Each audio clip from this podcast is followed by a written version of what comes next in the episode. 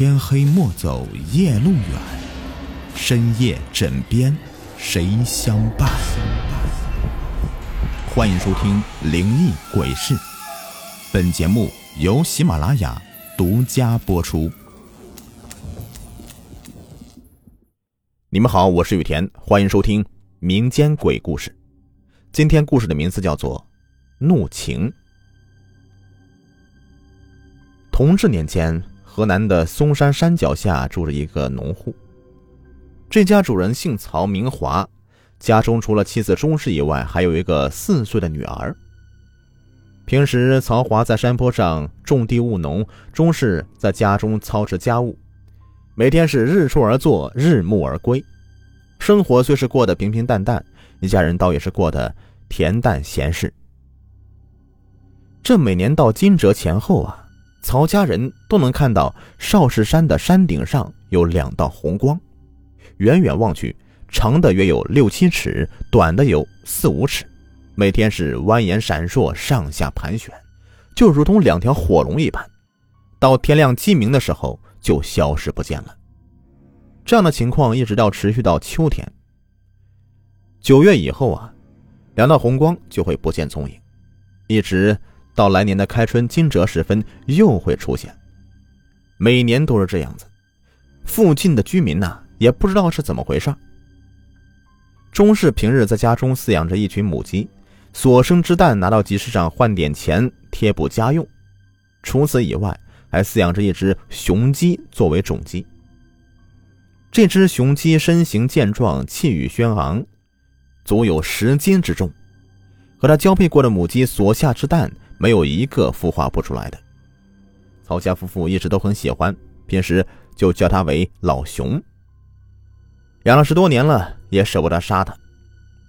可这一年却发生一件怪事儿：家中饲养的母鸡下了几十个蛋，居然最后只有一个孵出小鸡，其他的全部都坏掉了。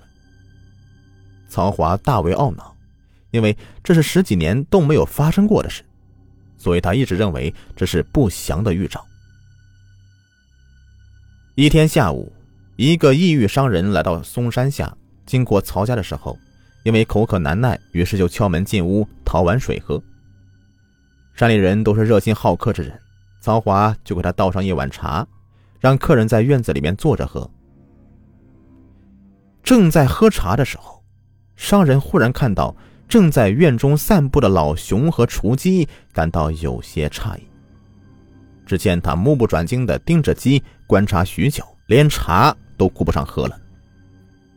曹华见状，心中不免觉得有些纳闷：这鸡有什么好看的呢？莫不是他此刻饥肠辘辘，想买一只回去打打牙祭？那也不用看这么长时间呢。正想着，却看到。客商抬头对他来说道：“不知你愿不愿意把这两只鸡卖给我？”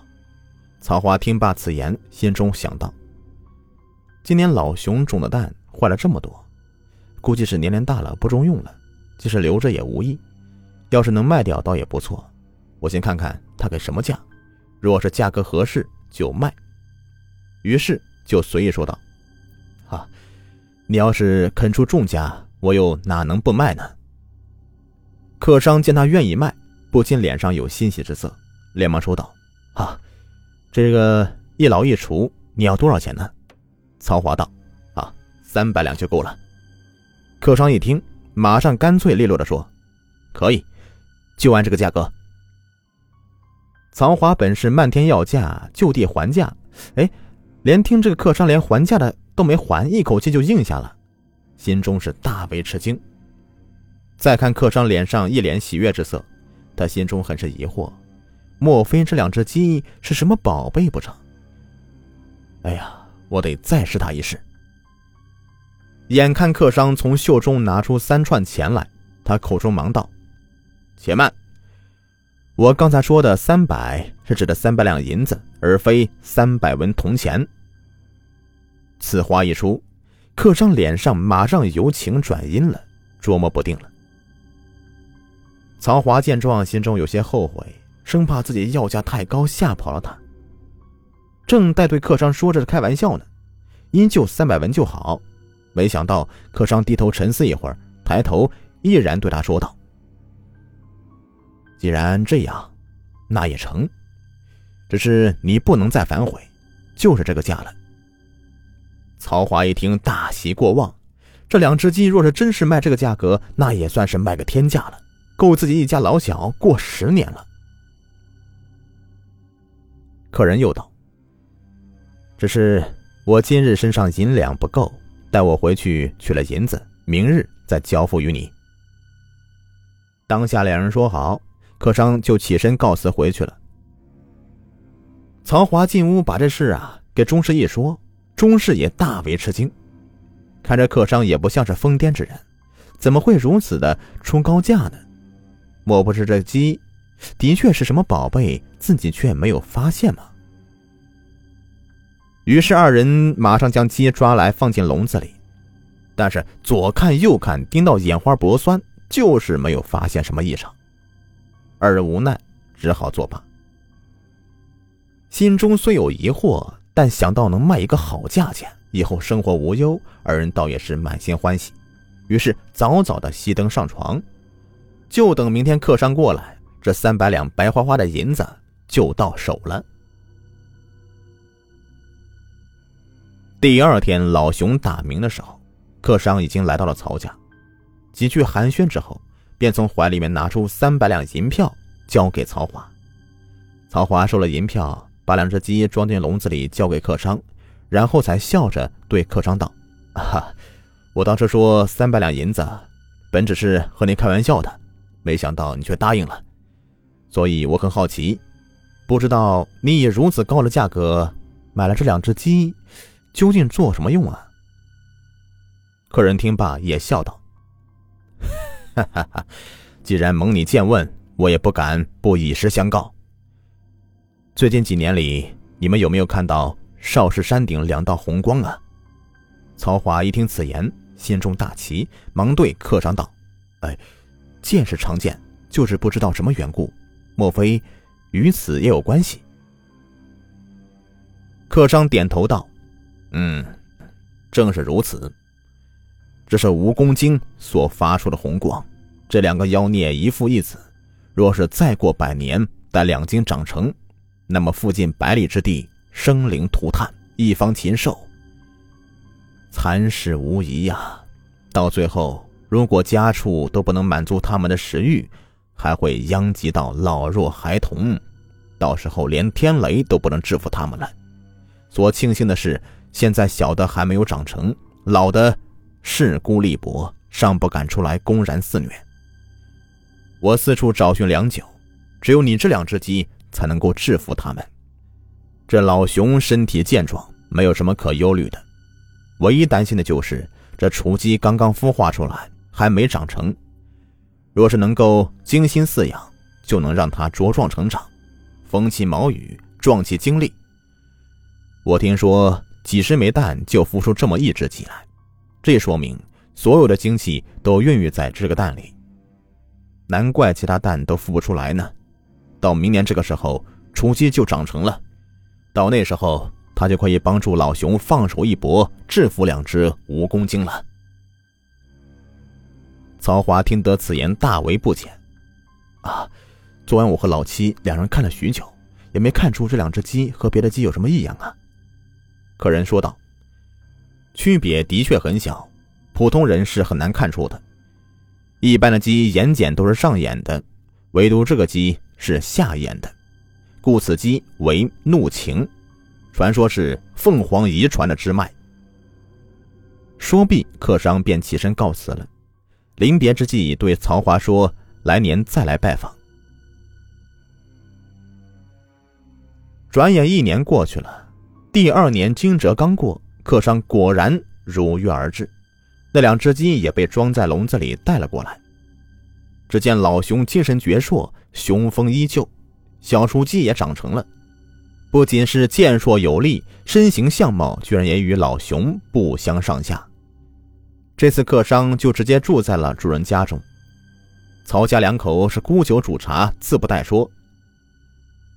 三日后的一个黄昏，客商刚刚是用完晚饭，忽然看到少室山顶两道红光乍现，情形如同前几年一般。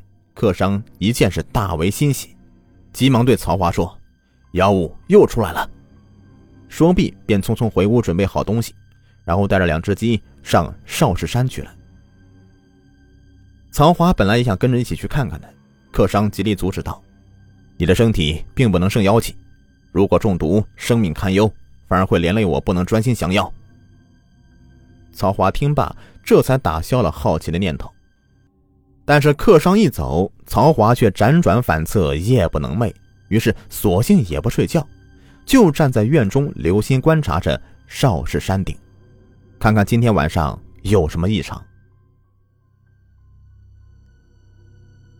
二更天后，曹华又看到少室山顶上出现两道红光，如同两道电光一般，或闪或烁，或东或西，或者完成一个圆圈。或者形成一道直线。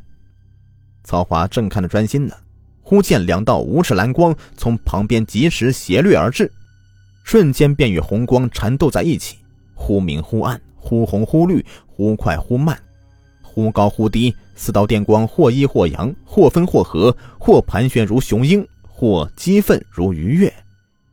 一时间眩人心神，光亮悦目，煞是好看。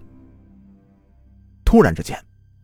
一道红光向天空笔直而去，一道蓝光紧追其后。陡然间，红光坠落，瞬间不见。曹华心中暗喜，知道有一只蜈蚣精已经被歼灭了。此刻尚与一道红光在左右冲突，只是被两道蓝光紧紧包围。再看的片刻，红光逐渐慢了下来。又斗了一盏茶时分，红光气渐萎靡，像一片败叶一样被狂风吹落下来一般。掉了下来，就此消失，再也不见了。此时东方欲白，曹华心知两只妖物都已经被除掉了，于是，在炉上煮好早茶，等待客商回来。过了有一个时辰，客商果然回来了。只见他满脸疲惫之色，左手提着鸡笼，右手用树枝托着什么东西。曹华赶忙是迎上前去说道：“啊，我知道你已经大功告成了，所以专门在此等候，给你祝贺。”客人脸上并无喜悦之色，长叹一声气：“两只妖怪虽是除掉了，但是怒晴鸡也都受了重伤。”曹华这才看到鸡笼里面刚刚长成的雏鸡已经是羽毛脱落殆尽，遍体鳞伤，一息仅存。而老熊也是毛羽稀疏，精神沮丧。再看客商右手，方知是用树枝把两只蜈蚣的尸体带了回来，大的长约六尺，左边的钳子已经脱落，还有一两只足在蠕动，尚没有死透。小的长五尺多，双钳都没有了，足也被扯去大半，已经僵直多时了。曹华见此情景，不由乍舌，于是又问客商道：“这两只妖精的尸体还有用吗？”客商道：“红光外除，身体内一定有宝珠，可避百毒。就是这尸体，把皮剥下来，可做剑鞘，也能值千金呢。”说罢，便把鸡交给曹华道：“请你好好照顾他们，他们出力过度，已经是油尽灯枯了。”依我看来，这雏鸡活不过十天，老熊中毒稍浅，也活不过半年。他们有功于人，希望你能好好安葬。这两只鸡都身有剧毒，千万不能食用，切记切记。说完，又用木匣子装两只蜈蚣的尸体，和曹家夫妇告辞而去。到了客商所说的日子。两只鸡果然是先后死去，曹华谨遵客商的嘱托，将他们小心的埋葬了。好，本期故事已播完，感谢收听。喜欢听我讲故事，别忘了点击我的订阅、收藏还有关注。下期再见，拜拜。好的，各位，节目到最后呢，给你们推荐一个福利，如果有想要了解潮鞋的，可以加一下唐朝体育这个微信：九三四八五七八。他们家的潮鞋款式非常的好看，并且价格也很优惠。我自己本人呢也在穿。而且我们的粉丝还有优惠，微信号是九三四八五七八。